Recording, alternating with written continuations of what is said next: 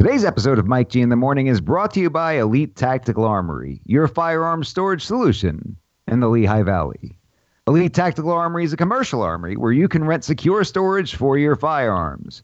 Whether it's because you're traveling out of town or you're dealing with false accusations, you've got legal problems, a family member on probation or parole, or you've just run out of room for all your precious babies, Elite Tactical Armory is the storage solution for you. You can find out more about Elite Tactical Armory at elitetacticalarmory.com or pacommercialarmory.com. That's elitetacticalarmory.com or pacommercialarmory.com. And be sure and tell them Mike G sent you.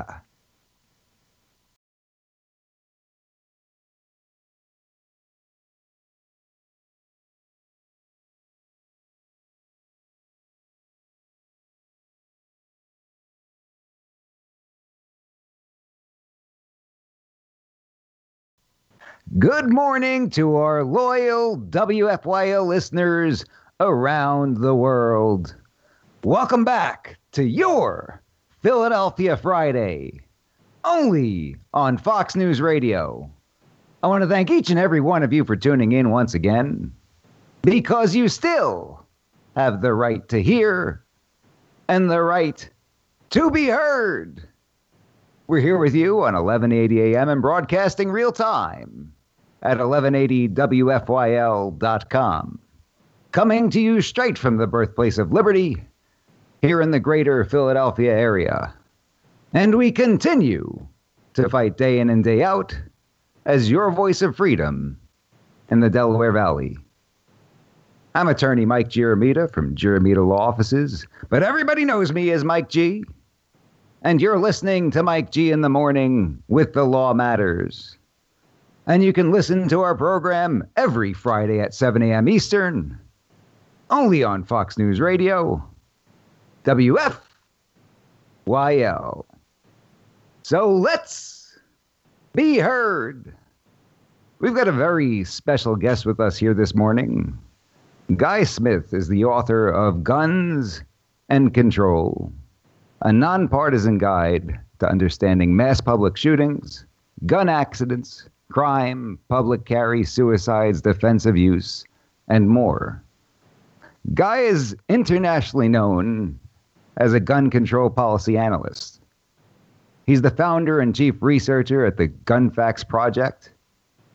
In 20 years as a policy analyst, he's contributed to public understanding of the realities of guns and their control through both secondary and primary research. In the past two decades, GunFacts has been directly distributed to more than 165 countries around the world. We're very happy to have him with us here this morning. Guy, are you with us? I am with you, Mike G, and thank you so much for having me on. Oh, we very much appreciate it. Our listeners are going to absolutely love this. So let's start at the beginning, Guy. Often people find out that I represent law abiding gun owners for a living and they ask if I grew up on a farm. Now, quite the opposite. I grew up in Brooklyn, New York, where the mythical law abiding gun owner really didn't even exist. So you've been doing this for over two decades. How did you get involved in your line of work? Well, you know, it's it was quite accidental. My background is in quantitative management sciences, a lot of research methodology, surveying work. And I grew up down in a part of the country where everyone owned guns, but no one ever shot each other. So, what I lived in my personal life and what I saw on the evening news were entirely different things. When you take a kid like that, you give him a college education, heavy in statistics, and you naturally start saying, well, why is there this difference?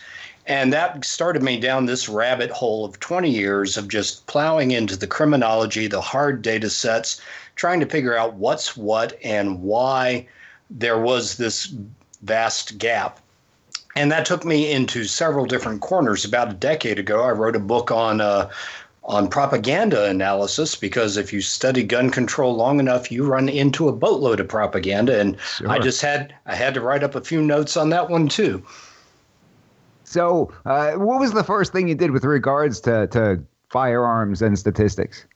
Well, it, I mean, this is how it all got started. I had been pouring through some data one day, and then on the evening news, I saw a spokesperson for one of the gun control groups, and they said blah, blah, blah. And I knew that was wrong because I'd been staring at the data that morning. Mm. So, in my political naivety of the time, I decided to write the fellow a letter. And I said, Hey, saw you on the news this is what you said, that's incorrect, here's the hard data, and I suggest that you update your speaking notes.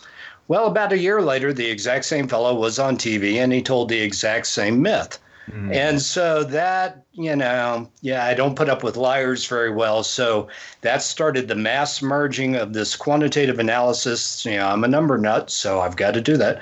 And trying to get people to quit lying. And in that one message to get people to quit lying, I have failed miserably. But I keep I keep pushing and pushing and and little bit by little bit, you know, I see some cracks in the windows where people have basically at least dialed back some of their rhetoric. Now, at least to some degree, what's done in the dark will be brought to the light, right? You'll you'll be able to show everybody uh, where these lies are coming from.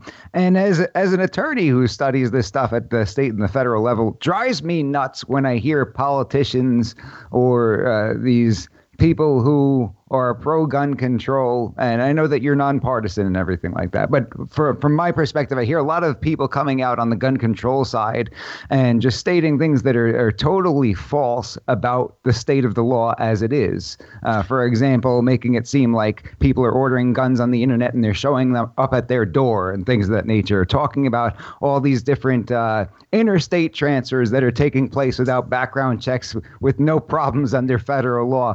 How often is it that you're listening to somebody have some kind of conversation about gun control and spouting off some kind of purported statistics and you feel like you want to pull your hair out of your head?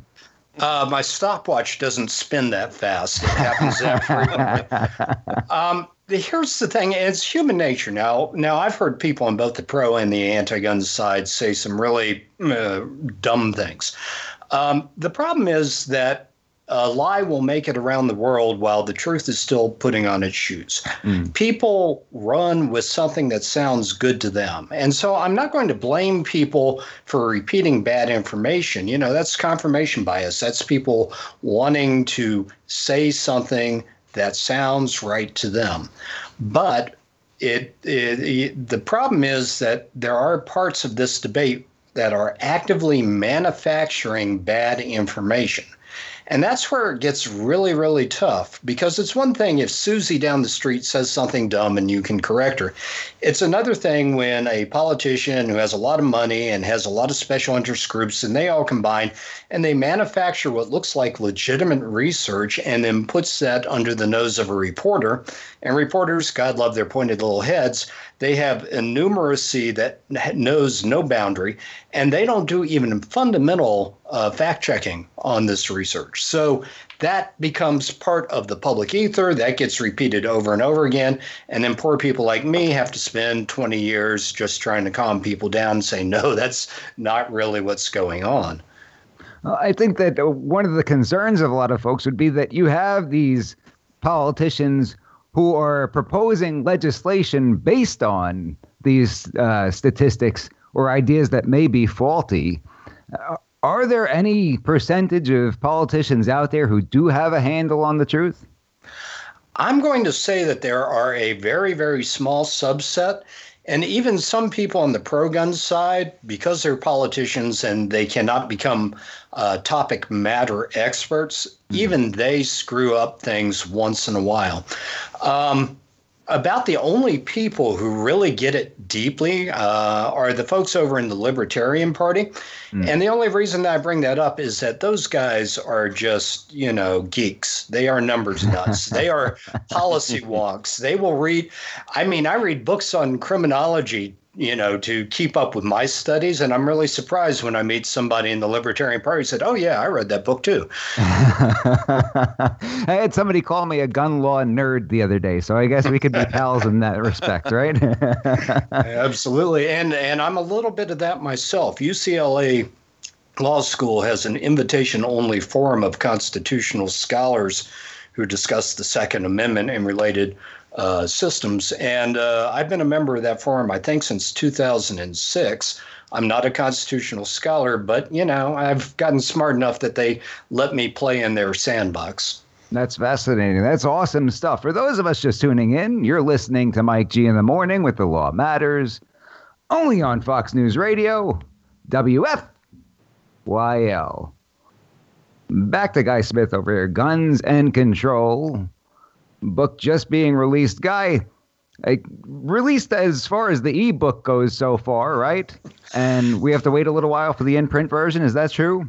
That's true. This is one of the weirdest book releases I've ever been involved with, but the ebook was released yesterday uh, on the 1st, and the hard copy book will be available on the 15th. So if you're listening to this program right now, you can go ahead and you can get the ebook.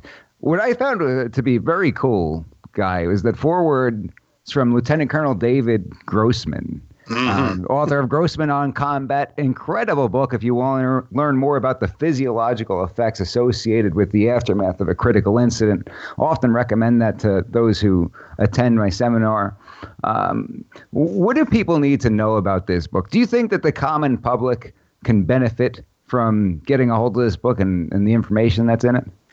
Uh, absolutely. The book was written for the average person, the average voter, who needs to get their brain around the entire topic without their eyes crossing by being buried in stacks and stacks of statistics.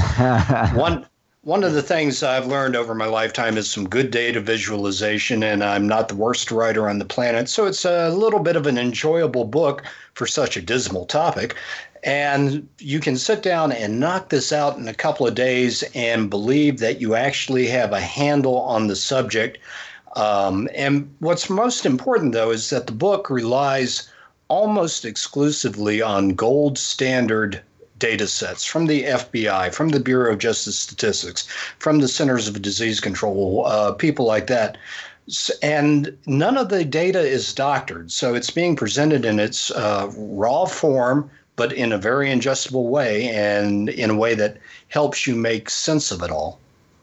Now, I think there are a couple of reasons that come to my mind immediately as to why somebody would want to read this book. Number one is to understand when you're watching something on television that doesn't add up. When you're seeing a politician present something or seeing one of these pundits present something that isn't exactly true, uh, that's going to impact the way you listen to the rest of what they say throughout that conversation. And the second thing is that often people have these conversations back and forth. They can get pretty heated. There's no two ways about it.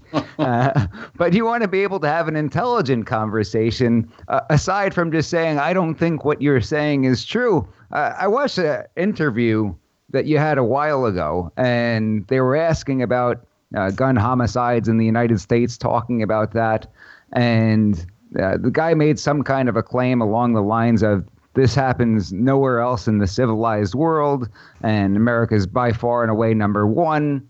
And you brought in your statistics in response to him, and his response to you was basically, "Nah, I don't think so. that seems to be, and that seems to be the response of people. We don't want to be the ones having that response. Do you often get into those discussions where people can't counteract them with statistics? I, I get into every variety of conversation. I've had ones very similar to what you said. And uh, you know, I've gotten to the point where I've at least nailed down some certain response types that help. For example, I'll say, well, according to the FBI uniform crime statistics, blah, blah, blah, blah, blah. And the other person will say, I don't believe that. And then I'll ask them, well, what is your objection to the data quality of the FBI statistics?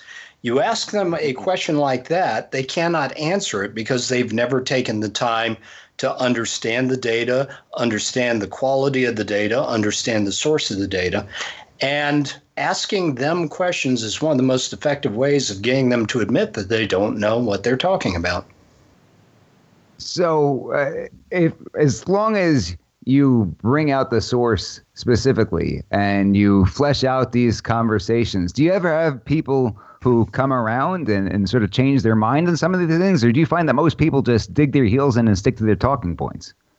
Uh, well, it's a mixed bag, but I'll tell you what, one of the best days I ever had in my life was when I got an email from an anti gun person.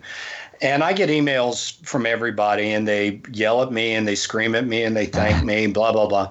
But this guy said, Look, I'm anti gun. I'm still anti gun, but I really like this blog post you did the other day because you proved that what I've been saying for the last year is not right. And I appreciate that I'm no longer going to be risking my position by saying dumb things. Uh, well, that, that's at least respectable that the guy didn't want to go out there and say dumb things. The first guy you talked about didn't seem to mind that he was saying dumb things, right? I'm I'm really surprised at how many people are content being dumb. Yeah. well, it fits the narrative, right? well, it certainly it helps them along with getting through the day. If you believe X and somebody says Y, it's much easier to continue to believe X regardless of the facts. And but you know, way back when I was 18, I met my first real politician, a guy running for Congress. He wanted me to work on his, you know, door-to-door campaign. And he said politics is all about saints, sinners, and savables. You don't spend a lot, lot of time talking to the saints because they already agree with you. You don't spend a lot of time talking to the sinners because you'll talk yourself blue and they still won't agree with you. You go after the savables. And that's one of the reasons I wrote this book. I want everybody who's an independent voter, everyone who's a free thinker, everyone who doesn't have an opinion yet, just to sit down and read the data. And my book doesn't try to drive them one way or the other. And this way, we will have the swing voters better informed, and they'll go to the polls in November and go, okay, I know who's feeding me uh, equine effluvium by the shovelful and who's not. I like that term. There's a very, very sophisticated term. well, I grew up on a cattle ranch. I've got a lot of euphemisms for that. there you go. I love that. For those of us just tuning in, you're listening to Mike G in the morning with The Law Matters, only on Fox News Radio, WFYL. Again, we've got Guy Smith, founder of the Gun Facts Project, author of Guns and Control. Ebook is available right now. Go ahead and get your hands on it. Don't be a dummy. We want to actually know what we're talking about when we're having these discussions. Gunfacts.info. That's the correct website, is it, Guy? gunfacts.info. And if people really prefer reading from dead trees, they can go ahead and order the print book now as well. uh, and it'll be there in just a couple of weeks, right? A couple of weeks. and, uh, that's perfect. Now, Guy, I wanted to get into something specific, if you don't mind. Uh, one of the major gripes that I've had over the last few weeks is you had the mayor of Chicago coming on out and blaming all of the violence taking place on the federal government somehow, saying that it's President President Trump's fault because he hasn't pushed forward any gun control measures, and that's why they're having all of these violent incidents take place over in Chicago. And one thing in particular she cited that drove me nuts is she talks about how uh, she uh, her claim at least is that people are going over to Indiana or they're going over to another state and they're purchasing firearms and they're bringing them back uh, uh, military style assault weapons by the truckload, I think is what she said, and coming on back with impunity. And now, one of the things that I've brought up on, on television before is number one, that under federal law, any transfers that take place inter- interstate have to go through a federal firearms licensee. So it's not like you can sell a firearm to somebody cash and carry no paperwork whatsoever if you're residents of different states. Uh, that's the Gun Control Act. It's been around since oh uh, 1968. It ain't new, so we've we've got that measure in place. And then on on top of that. If you're looking at the Gun Control Act, you've got uh, if a federal firearms licensee is effectuating that transfer, well, what happens? You have to fill out that 4473, that paperwork. You have to submit to that background check. And you have to also comply with the laws of the state from which the resident resides. And if it's a handgun, they can't even get it from an FFL who is from out of state. So you've got all these measures that are presently in place that would make whatever transfer she's alluding to illegal as it is. Um, do you hear statistics based on these kinds of things come up all the time that uh, people are just uh, wildly going to different states, getting guns, bringing them back. Because I know places like New York. Uh, I now reside in Pennsylvania, but on the East Coast, so New York and New Jersey, blaming it on places like Pennsylvania, saying, "Oh, it's a piece of cake." You go over there perfectly legally, no background check required, which is bogus.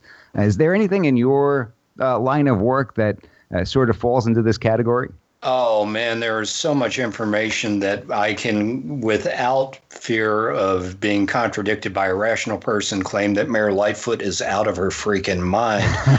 um, here's here's the deal: the uh, Bureau of Alcohol, Tobacco, and Firearms every year publishes this wonderful data table, which shows uh, the state from which a gun that was recovered at a crime scene uh, came from to the state that it was recovered in. Here's what we see, and this applies to Illinois as well. Most of the guns used in crimes in a state come from that same state. Most of Illinois crime guns come from Illinois. I don't know what Illinois' exact number is from the last reporting year, but in most states it's well above 65, 70%. Mm. Um, what was interesting, though, was that we took that data table and we used the old Brady gun control scorecard, you know, which attempted to tell people what were, you know, strict gun laws and what were lax ones. What we discovered was that in strict gun law states, most of the out of state guns come from other strict law states. They're not hmm. coming from lax law. Now, there's a little bit of a gotcha there because you go up to the Northeast, you have a cluster of states that all have strict laws. Sure. Here's the gimme it takes about 11 years on average for a gun from the time it was retailed to the time it's recovered at a crime scene. That's a long period of time. Most people move every four years. Most people don't move much further than 100 miles away from where they originally lived. So a lot of people live in state X They'll move next door to state Y. They'll to bring their legally acquired guns with them, and those guns eventually leak into the underground. That is the source of most out of state crime guns. It's not gun trafficking, it's the normal migration of the gun, a legal gun with legal owner.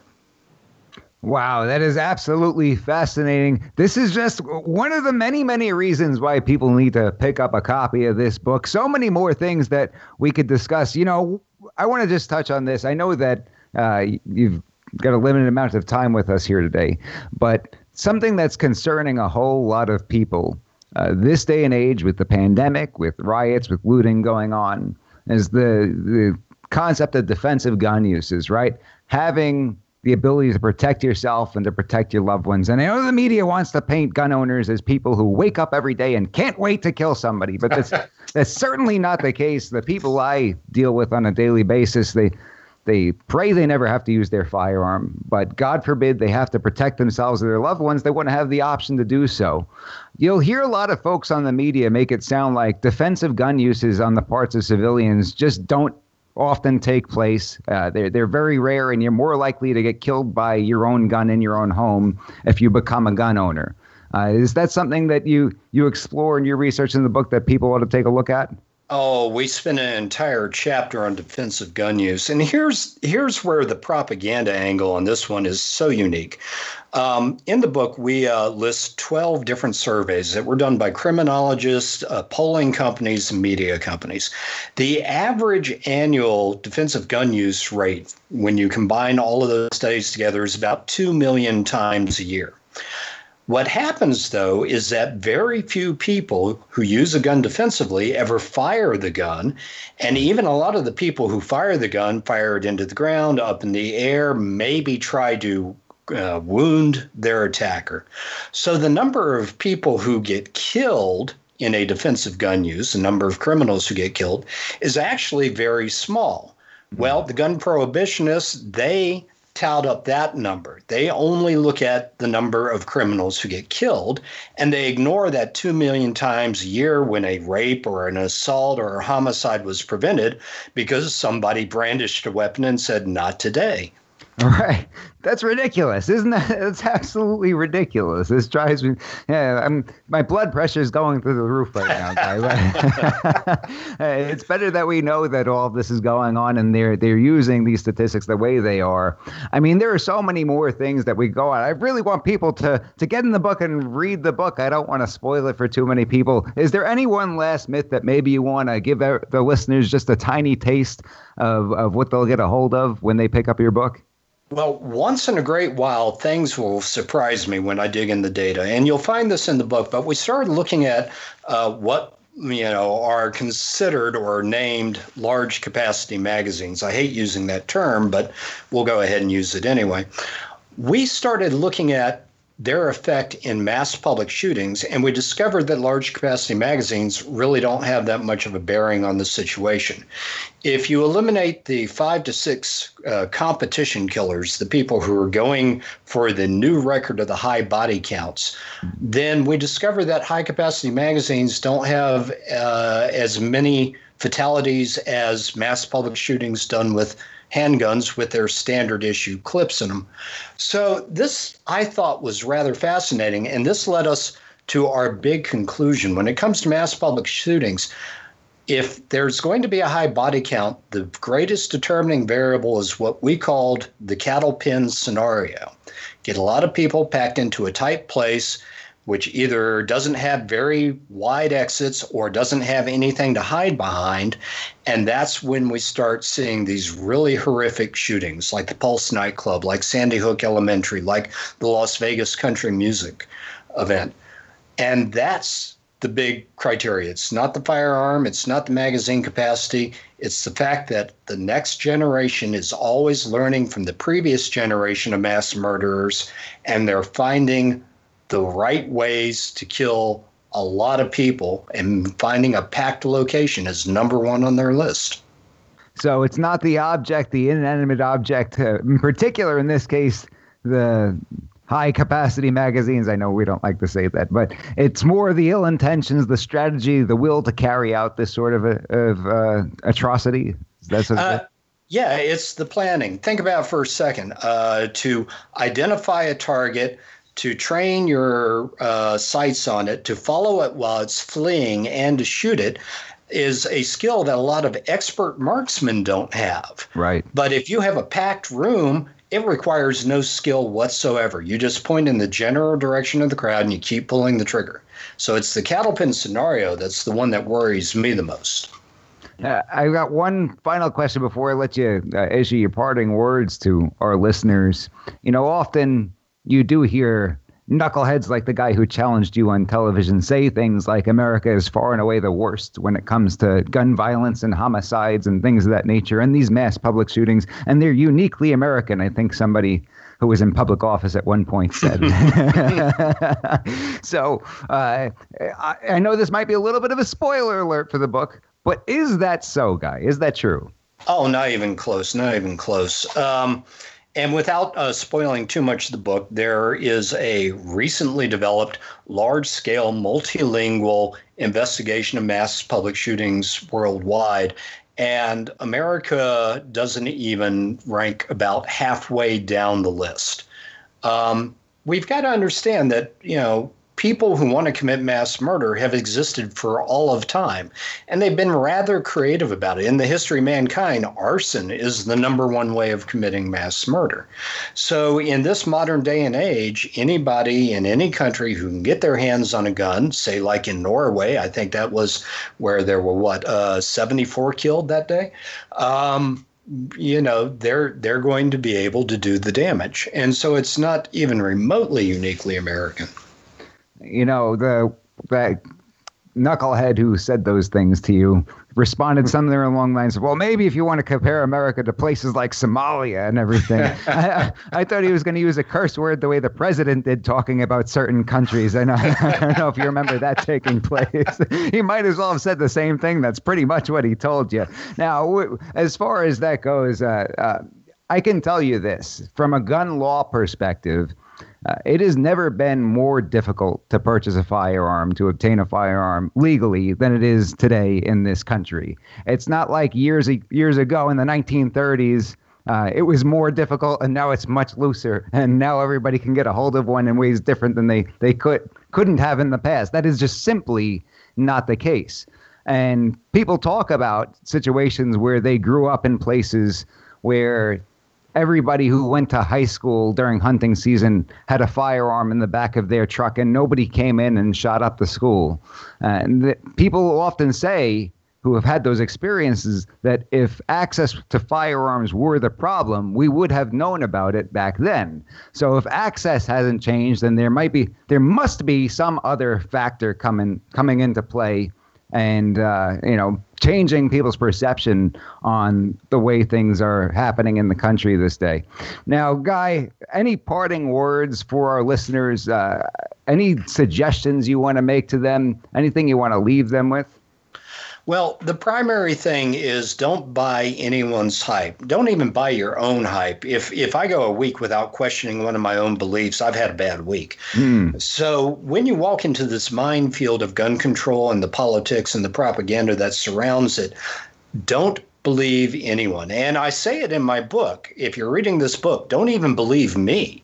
Hmm. Go and think about the data, Go and look at what's happening in the real world, not what's happening on television, and you'll start to come aware of the fact that mm, things are not as they are always portrayed, and you can start triangulating down from there.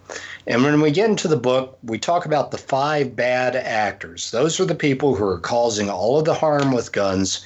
That's where, if we come up with any policy, we need to focus because we'll get the most amount of correction for the least amount of money as fast as possible.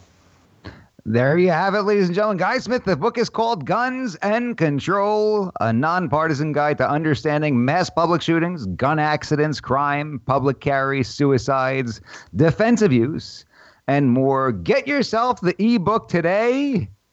Get yourself the ebook right away. Guy, I want to thank you so much for joining us. I'm going to say this on the air right here, right now. I've never done this before. But you, sir, have an open invitation to join our program whenever you wish, okay? Philly Chris is my witness on the air this morning. and I will take I'm writing it down right now, Mike. Yep. He's writing it down, uh, and you can hold it against me in the court of law, I suppose, right? uh, Guy, thank you so much for joining us. You have a fantastic day. We wish you all the best with the book. Thank you, Mike. Mike G from Mike G in the morning here. I want to tell you a little bit about Elite Tactical Armory, your firearm storage solution in the Lehigh Valley. Elite Tactical Armory is a commercial armory where you can rent secure storage for your firearms. You can find out more information about Elite Tactical Armory at elitetacticalarmory.com or pacommercialarmory.com. Don't forget to check out Elite Tactical Armory for your firearm storage solutions. For more information, visit EliteTacticalArmory.com or PACommercialArmory.com. That's EliteTacticalArmory.com or PACommercialArmory.com. For those of us just tuning in, you're listening to Mike G in the morning with The Law Matters, only on Fox News Radio, WFYL. I want to remind our listeners that you can participate in the free and open exchange of thoughts and ideas throughout the entire week, utilizing the Mike G in the Morning social media profiles. Our Facebook page is facebook.com slash Mike G in the Morning. Our YouTube channel is Mike G in the Morning. Don't forget to like our videos and subscribe. Our Twitter handle is at Radio Mike G. And we've also got a page on the Instagrams website. Our screen name on those Instagrams is Mike G in the morning. I also remind everybody of the powerhouse lineup we've got here at the Fox News Radio WFYL family. We've got Ben Shapiro bringing you the Ben Shapiro Show weekdays from 3 to 6 p.m. Scott Adams coming at you with the Scott Adams Show weekdays from 9 a.m. until noon. Second Amendment advocate Dana Loesch coming at you weekdays from noon right until Ben Shapiro. And finally, we've got Michael Savage bringing you the Savage Nation weekdays at 6 p.m. So don't forget to tune in and show them some love. You know, we've got another very special guest with us this morning.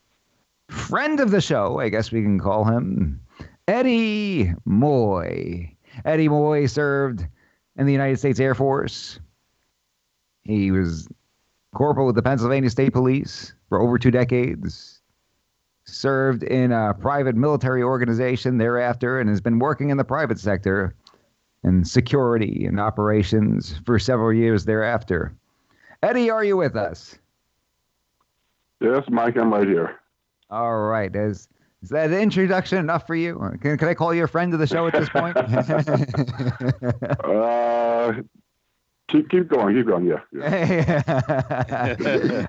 I just wonder if it's acceptable to, to associate with us. Can we call you a friend of the show? Right? yeah. Yes, you can. you might catch a little bit of grief for that. Uh, I got to warn you. okay. So Eddie, you know, you and I talk off the record, off the air quite a bit, and you had mentioned to me that you had some concerns in weeks previous regarding Black Lives Matter. And this is a very touchy subject because of the name of the organization in and of itself. And sometimes people will say that if you lodge any criticism co- towards the organization, their values, or what they stand for, then you in turn believe that Black lives don't matter. So, Ed, uh, why don't you tell us a little bit about what's on your mind with respect to this organization and what you think about their principles and what they stand for. Well, uh, according to them on their website, they, uh, they first of all they, they want to defund the police. Mm.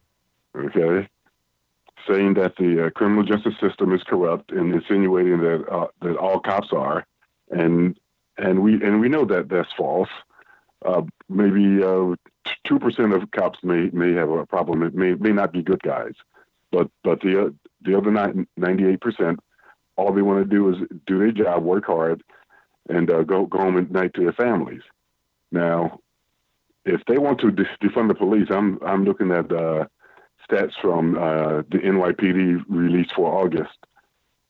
Uh, says that the number of people murdered citywide in New York City, 53 versus 36 the same time last year, a 47% increase. Wow. Wow. You want to defund the police. Yeah, good good luck with that. yeah, right. so is it safe to say that you think defunding the police is not a great idea? it's, it's one of the worst ideas uh, ever, but uh, this is a Marxist organization, and Dave, uh, I, I, I heard a recording on someone's show uh, of one of the uh, founders, one of the few female founders that admits that she and one of the other, there there's three of them, but two of them have Marxist training. So they they're they're they're coming right out of the Marxist handbook with this nonsense. And they've they've openly said that, haven't they? I saw a video, I believe, where they said we are trained Marxists. Does that concern you a little bit when you hear somebody boldly proclaiming that? Actually, that, it, it doesn't concern me that they that they say that or or proclaim that what, what concerns me is is that the as we used to say in, in the police department, the, the motoring public is going to believe that nonsense. mm. there's going to be a, a, a group of people. Um, I'm sure not the majority, in any majority, not in this country, but there's going to be enough uh, people in this country that are going to believe it, particularly young people who, oh man, are you kidding me? Young uh, young people straight out of college or still in college are, are going to buy into some of this nonsense, and that's that's where the problem comes in. Well, it's more than just the young people. It seems. It seems like there's uh, think about every single sports organization, basically, right, has come out and publicly supported this group. You have college sports organizations coming out and supporting this group, and I'm not sure many of them have looked at the website the way you have to right. discover what they actually believe in. Not to say that any of them would actually care if they found out they wanted to defund the police or any of these other things. Do you think that uh, most people in the African American community, uh, in their heart of hearts, want to actually defund the police, or is this something that's just being spoken for on their behalf, like so many other things? No, yeah, the the majority of, of African Americans, from from what I've seen, want and need the police in, in their communities, and, and and they know it. They they they want nothing to to to do with defunding the police. They uh, uh, the the the conservative African Americans that I've seen uh, don't don't want anything to do with, with Black Lives Matter. They they say, of course, Black lives do matter, but the, the organization Black Lives Matter, uh, I want nothing to do with. And uh, they purport to be uh, an organization that sets out to end police brutality and we could all agree, I think, that you know, there shouldn't be egregious, you know, examples of police brutality. Police officers need to stay within the bounds of the law. They need to do their job safely and effectively. Absolutely, but um, it the true mission seems to go well beyond anything like this, doesn't it? Yeah, they they don't they don't want to stop there just just with uh, uh, defunding the, the, police. They've well see the, the the whole name of the organization is, is what I I have a problem with, in, in, in any right thinking uh, Black American has a problem with because they aren't about Black lives. Like mm. I, I, I was watching that that uh, a cut from the interview that uh, Terry Crews did with Don Lemon.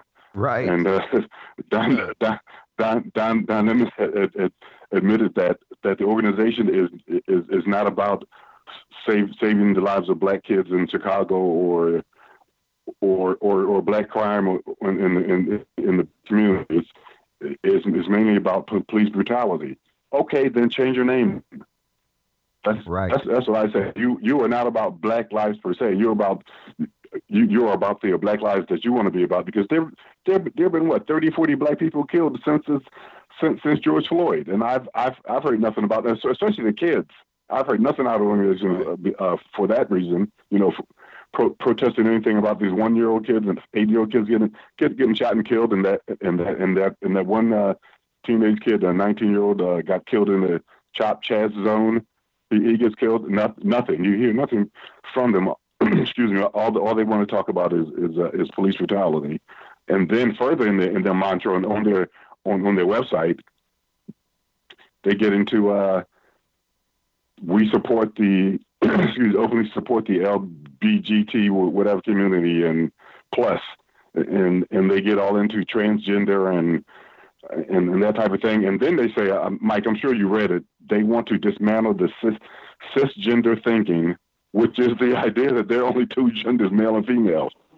Right. How does that have My to, thing is, what does that have to do with uh, police brutality? If the, if so, Lemon's point to Terry Crews was, well, you know, you should go start something for the kids in Chicago and Baltimore if you want to protect yeah. black lives. But this particular organization, all their mission is to do is to try to prevent police brutality from white cops against black police uh, against against black civilians, right?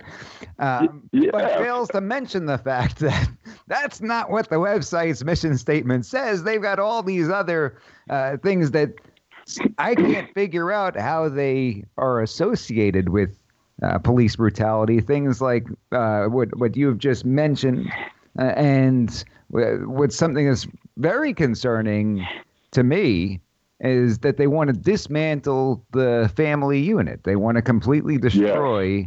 the family unit, which I've said over and over again. I think that is a huge problem in this country. I think that's why we see uh, so much uh, violence. The violence that we do see in this country has to do with the lack of accountability and the lack of a family unit. Do you think that's dangerous?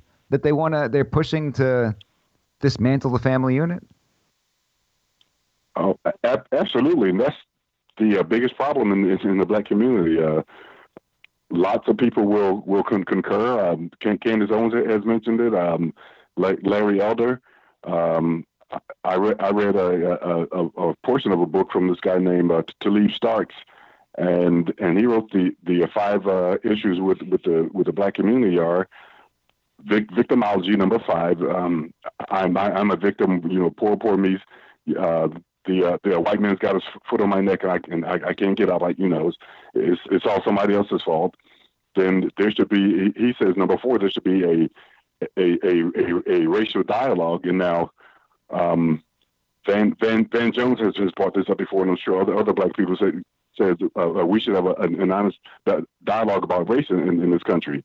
Well, this guy and he makes a good point there should be an, an honest dialogue uh, about uh, race between blacks and blacks because the, the far left blacks or, or even blacks on the left do not want to listen to anything that a, a that a right wing black conservative has, has, to say, and and we've got to start up there as, as, far, as far as dialogue. He goes into number three. He says he calls it ur- urban terrorism. That's where these.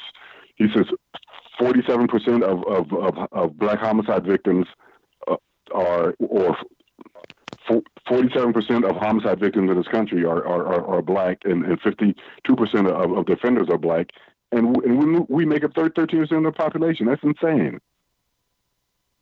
I think you, that, you were saying something, Mike. Yeah, no, I was just saying that, that uh, you brought up Larry Elder. I think that's a, an interesting point because people like Larry Elder, people like the late Herman Cain or Alan Keyes, or even Eddie, Eddie L. Moy, right? Corporal Eddie L. Moy. Uh, right. Their opinions get dismissed summarily by people on the left who often cry racism and uh, how we're not having a diverse conversation. Uh, they only want the conversation to be diverse as long as everybody thinks the way they do. Is that fair to say? that is exactly right, and it it kills me when you when you have one one of them who say who who, who say that they are Christian or Catholic, and I, I don't see how, how any Christian Christian can can vote for for Donald Trump. The, the people on the left, I I, I, think I, I said this last time their god is the Democratic Party, or, or is, is either the far left or Dem- Democratic Party, and the, and their Jesus is, is is Barack Obama, and that's that's all there is to it. So they can they can't see they they are assuming that we that we hold uh, Donald Trump on, on, a pedestal the same way that they do Barack Obama, and and we don't. I've I've, t- I've, t- I've told my family, I like I like I like Donald Trump when he when he when he ran with those 15 other, other candidates. He was number 16 in my in, in my in, in, my book. But he's the president. I'm going to respect him, and I'm I'm I'm, I'm going to I'm I'm going I'm going to give him his his due. Uh, uh, Jesus said, "Give the Caesar what is Caesar's." And you know, that's all this. I, am just going to take a crack at this just because it's fun to do, and we've got an election coming up, and fun to talk politics. Uh, who was your number one? I would guess maybe Ted Cruz. Who would be your number yeah, one? You're right. You're right. Ted yeah. Cruz. I got. I got it. Nailed it. Yeah. Billy Chris. You hear that? Billy Chris. Who Cruz is brilliant. Uh, you know what would be interesting, and I got to give credit to my dad because he often says this. He th- he thinks that if Trump wins this time around, then he has the opportunity to appoint a Supreme Court justice to replace uh, Ruth Bader Ginsburg. He should right appoint Ted Cruz to the Supreme Court. Oh, yeah. Think about that a lifetime appointment. You'll get all these pro Second yeah. Amendment opinions. How how much would that drive the left nuts if Ted Cruz got appointed oh, yeah. to the Supreme Court by Donald J. Trump in his second term? Billy Chris, who was your uh, pick for the first time around? Uh, what do we I was thinking you know, about maybe really trying like to Ted guess. Cruz too, but uh, Ted Cruz. Well, Ted Cruz. I, yeah, I, would think Ted that you Cruz might too, be a I, Rand Paul guy. I like Rand Paul too, actually. Yeah, yeah, he's pretty good. But you know, I had a feeling Trump was going to pull it off, and and I like the uh, energy and, and newness he was bringing from you know an outside perspective, being a business person and all that. I mean, he's not perfect either, but uh, but yeah, I was kind of kind of hoping he would he would get in because I figured he could do the job. You know. Yeah, I think that ultimately what it was yeah. for a lot of people. I had a pastor. I, am laughing because I I won't uh, give the guy up or anything like that, but I had a pastor tell me that basically the reason he and a lot of his friends were voting for Donald Trump was because it was a middle finger to the Republican Party. I kid you not. right. right, Ooh. right. That, yeah, well, that, that means sense, that he know? really tapped into something. if you if you got pastors right, yeah, feeling that so. way, right? for those of us just tuning in, you're listening yeah. to Mike G in the morning with the Law Matters, only on Fox News Radio, WFYL. Now, Eddie, uh, we've seen incidents around the country where you'll see large groups of people in the name of Black Lives Matter, this organization, uh, doing things that are, are destructive or harmful, um, or even just intimidating. Like there was that video that we saw where everybody was standing up and raising their fists in the air and they were they were demanding that everybody at the outdoor restaurant do so in the name of Black Lives Matter. And one lady refused to do so. She refused to stand up because they were demanding that she did. And they surrounded her, they started yelling at her. I, I don't I don't want to say they got physical because I don't recall that being a part of the video. But at the very least, they surrounded her, they're shouting things at her. A group of people trying to intimidate her, force her into standing up, raising her fist in the name of their cause. Have you seen incidents like this taking place? On on television, sure. Yeah. How, how does that make you feel? Like if if you were sitting there as you know, a retired law enforcement officer, veteran, and an African American male, and this group comes in and says you must X, Y, or Z, otherwise you're a racist. How would you feel about that? How do you think you'd react? I I think I, w- I would have to sit there and uh, there's no reasoning with these people, but I would just have to hope that, that they they didn't uh, get physical with me like like that kid that uh, shot shot those three people in uh, in Wisconsin in Kenosha. Oh, right. That I, well, I'll tell you it, what. If, it would not end pretty. that's what I was gonna say. If they chose Eddie Moy to try to get physical, that would be a, an extremely poor decision on their part, right? hey, maybe go pick on somebody else, not Eddie Moy. Yeah. Uh, but do you realize that there are a lot of these people like you? I'm glad you mentioned what happened over in Kenosha because I've been talking about that nonstop since it took place with the court documents that are available to us and with the, the video that's available to us and talking about it being a defensive situation. And it seems like these people who, who attacked him, who attacked the gun owner under the circumstances, must have had some kind of false sense of reality, right?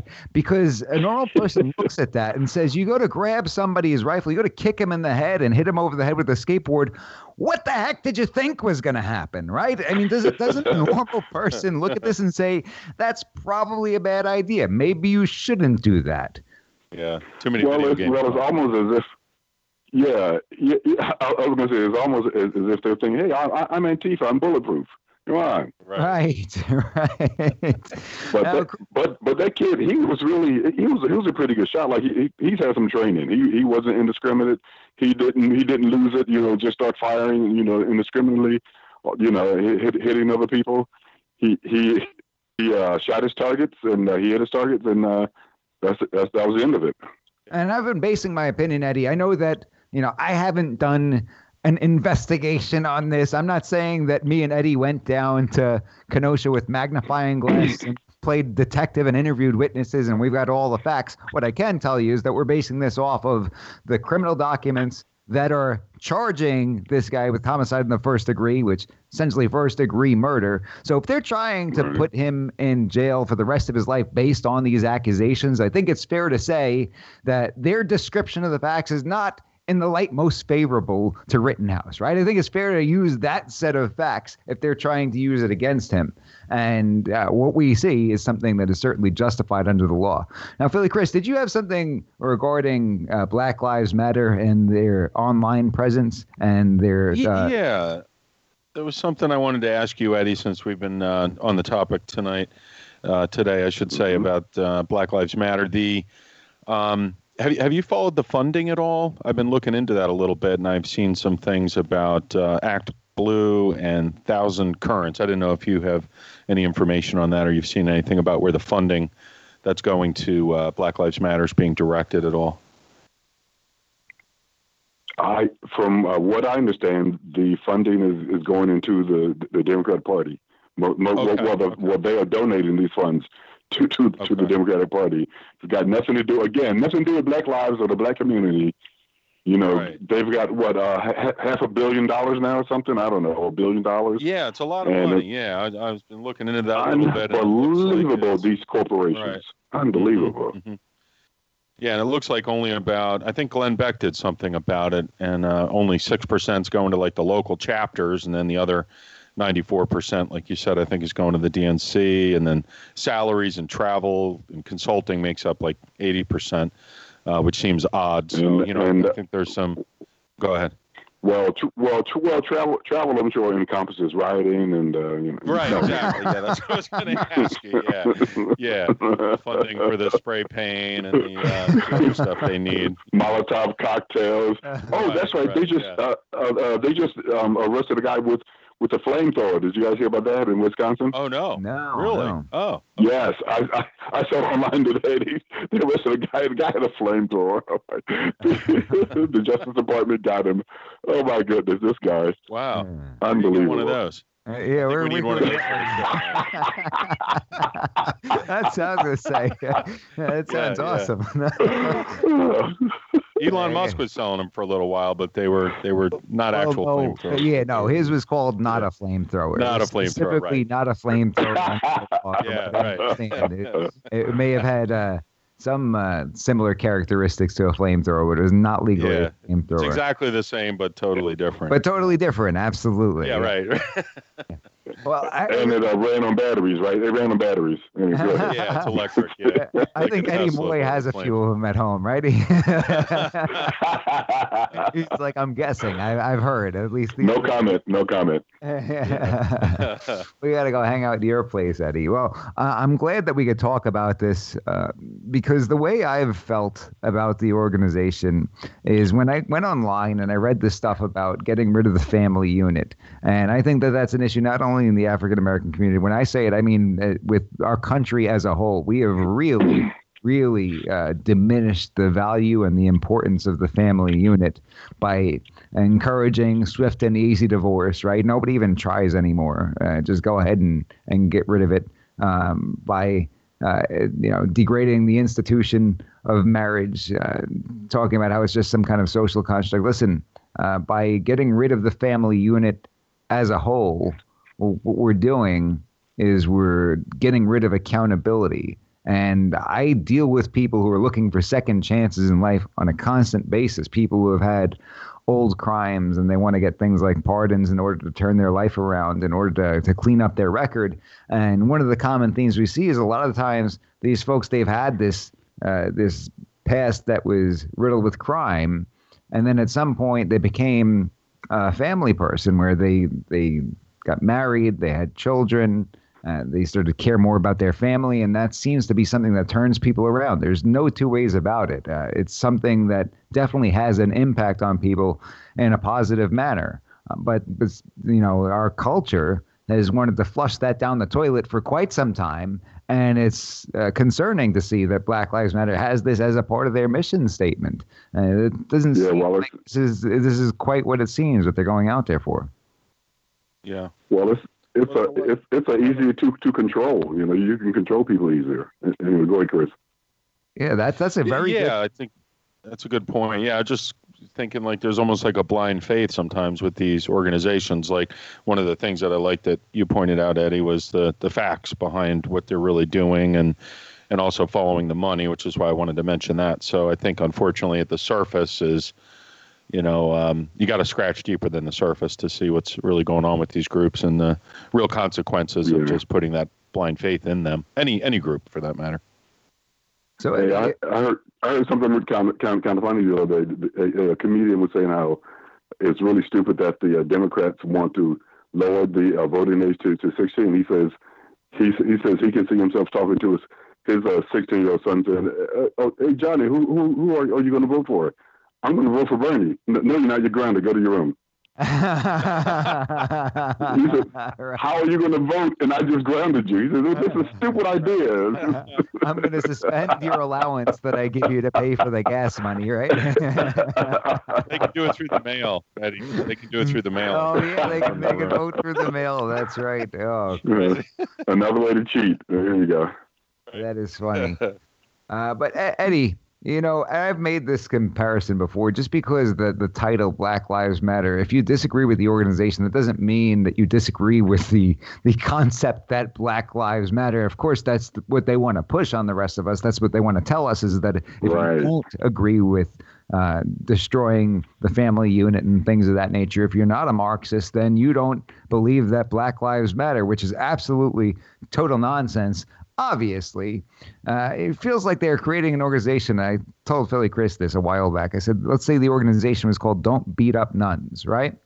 And they ask, well, what do you do at Don't Beat Up Nuns? And it's like, well, we uh, we we kill puppies. That's that's our mission statement over here. And they say, holy mackerel, I'm not for that. And you say, well, then you must want to beat up nuns, right? Well, you just said Yeah, you're, you not, go. you're not for don't beat up nuns. So, uh, you know, obviously you're a hateful person. You want to beat up nuns. And it's, a it's really, it's a tough, uh, tough situation to be in. So what would you recommend to our listeners who are struggling with this? Uh, you know, they, they're dealing with the organization of Black Lives Matter, how prevalent it's become, and not only the mainstream media, it's infiltrating every area of sports and things of that nature. What would you tell people? Maybe some people sort of feel guilty that they disagree with the organization. Should they feel guilty? Oh heck, heck no! Listen, as as you were just saying, the organization you can you can uh, disagree with, but but you you must understand that as as we, I'm sure we all understand, all lives matter, and if you just want to want to uh, fall, um, say say the line, say yes, but Black lives do matter, but I I, I guess the uh, point that I'm trying to make is it doesn't have to be exclusively just just for black people. But if you just want to ag- agree agree with that with that mantra, is is fine. But you can't you can't just box it in like that. As as, as Terry Crews said, um, as and and and have it morph into Black Lives Better. It it can't be better. It's got to be either. But black yes, Black lives do matter, but all lives matter. And no, you cannot feel guilty about this. Those people are insane. They've got this this thing. I, I, I don't know how long it, this organization organization is going to be around, but I can I can I can see it being around, being as strong as it is tw- twenty years from now. Well, Eddie, we really thank you for joining us this morning. It is always a pleasure to have you. Thank you so much for sharing your insight with us. We hope to have you back soon. That's all the time we've got for today, folks. Stick around for We the People, The Constitution Matters. Pastor David Whitney, Professor Phil Duffy. I'll be joining as your legal analyst. Stay safe. Take care, folks. We miss you, Ellie. Daddy loves you.